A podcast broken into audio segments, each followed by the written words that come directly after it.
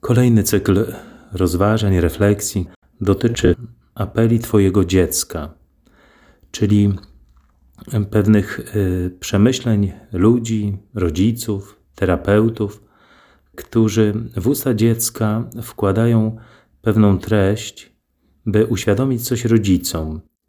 Dlatego też i dzisiaj pragnę tymi tezami się podzielić, aby dać y, rodzicom jeszcze kolejne narzędzie w ich tak bardzo niełatwym zadaniu, jakim jest wychowywanie drugiego człowieka, także we współczesnym świecie, który nie zawsze musi sprzyjać temu y, pięknemu i trudnemu zadaniu, y, jakim jest wychowanie czy, czy forma, formowanie człowieka, edukowanie drugiego człowieka.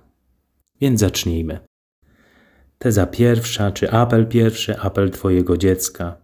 Pierwszy brzmi tak: Nie psuj mnie, dając mi wszystko, o co Cię proszę. Niektórymi prośbami jedynie wystawiam Cię na próbę.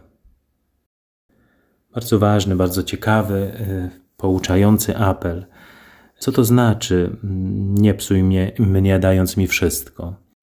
Doskonale wiemy, że ten, kto chce mieć wszystko, zostanie z niczym i że nie można w życiu mieć wszystkiego, że trzeba umieć dokonywać mądrych wyborów. Kiedy wybieramy coś, rezygnujemy z czegoś. Jest taka tendencja, żeby mieć wszystko, ale człowiek nie jest w stanie nawet tak psychicznie, fizycznie przyjąć wszystkiego. On potrzebuje często niewiele. I mm, ta intuicja terapeutyczna zawarta w tej tezie bardzo wyraźnie o tym mówi, że y, próba dawania wszystkiego jest y, niebezpieczna, bo ona zamiast y, karmić, to głodzi dziecko albo je przekarmia, powodując, powodując pewien nadmiar i uczy czegoś, co jest nieprawdą, bo w życiu nie będziemy mogli mieć wszystkiego choć taką tęsknotę posiadać e, możemy.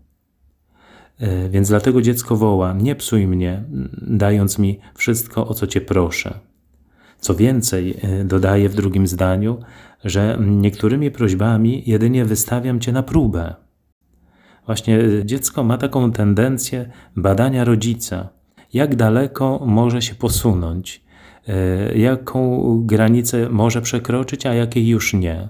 Często to widzimy, że, że jeden z rodziców ma gdzie indziej tą granicę, a drugi gdzie indziej.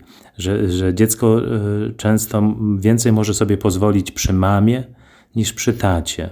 Dlatego ta wspólnota e, rodziców e, powinna być tak mocna, żeby dziecko czuło, że granica jest tak naprawdę jedna. I że jeżeli przekracza się tę, grani tę granicę wobec mamy, to także przekracza się wobec taty. W praktyce czasami bywa inaczej. Tata nakrzyczy, mamusia przytuli i, i tata zabroni, mama pozwoli. E, tata da jakąś karę, mama tę karę zmniejszy albo w ogóle ją zniweluje.